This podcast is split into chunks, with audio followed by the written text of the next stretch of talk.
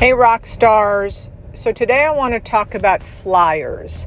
I just got off the phone with a student of mine, student slash client, and where he wanted me to go through a new flyer that he produced and he wanted to send out to the national retailers.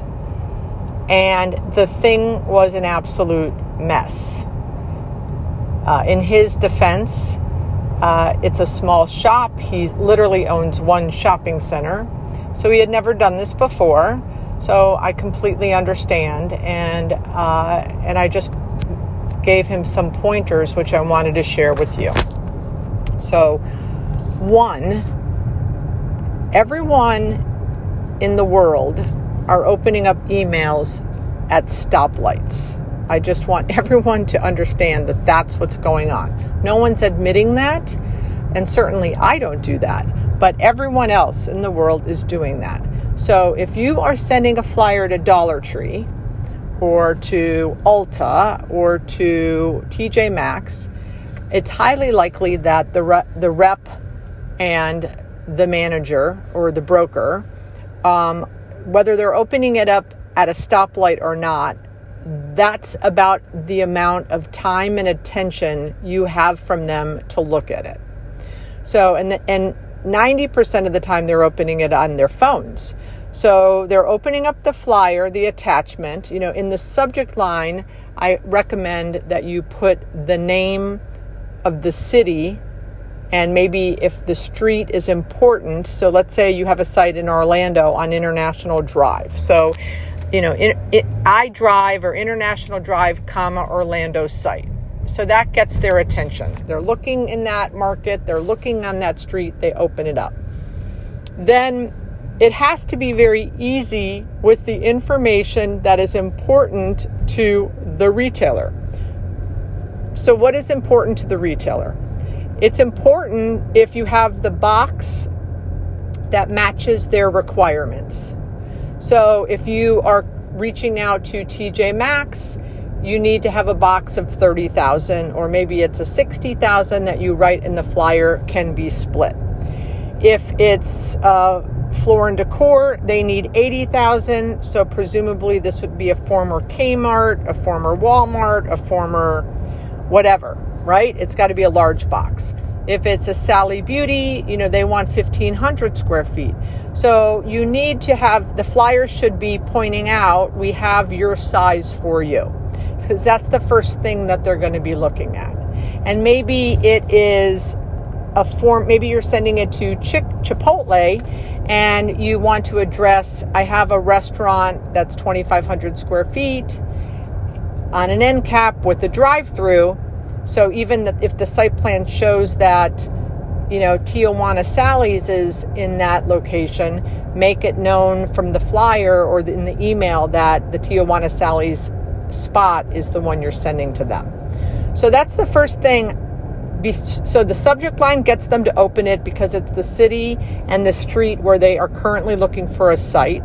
And then second of all, do you have space for me that matches my criteria? Great.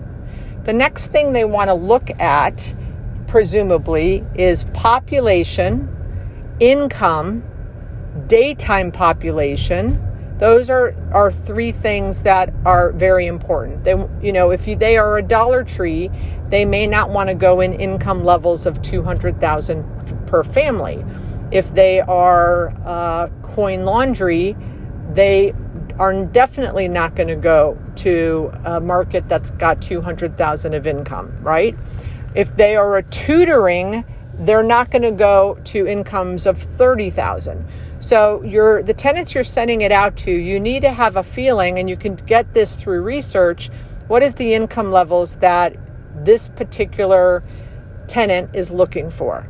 There's some high-end gyms that need high-end populations, high income, and then there's some gyms that look for low-income populations. So you need to um, research and brush up on this information. And then population. So if your population is low for the retailer, maybe the retailer wants fifty thousand people in a mile, and you're, you only have twenty-five thousand, you may be able to boost that up with daytime population. Daytime population is how many employees are in the area. So um, in, in this particular flyer, this gentleman had uh, daytime population employees for one mile, ten mile, and twenty miles, which I've never actually seen that. And then above that, and they were low. They were like thirteen hundred in one mile and twenty thousand in ten miles. And then in the, the line above that, he said, daytime population, forty thousand nine hundred. And I said, where did you get that number? And why doesn't that jive with the with the graph below that number? And he said, oh, I don't know. I got that from someone else's flyers. So don't use other people's information. You need to research and get information yourself, because that was a definite error, probably someone trying to make stuff up. And you don't want to put something on, on your flyer that you haven't confirmed and know is accurate from a specific uh, research site. Uh, a lot of tenants want to know traffic counts. Um, a lot of tenants would love to see an aerial or maybe like the parapet signage, like what does the storefront look like? And a lot of tenants would love to see, you know, who, what other retailers are in the area. What they don't want to see and they don't care about is um, what was on this guy's flyer, when the city was incorporated, that the city was a county seat. Um, you know, a lot of useless information that the guy had on his flyer that the retailers could care less about, right? He had the name of his shopping center in an L L C form. Um, who cares? So everything you put on your flyer, ask yourself a question. Is this important to the retailer?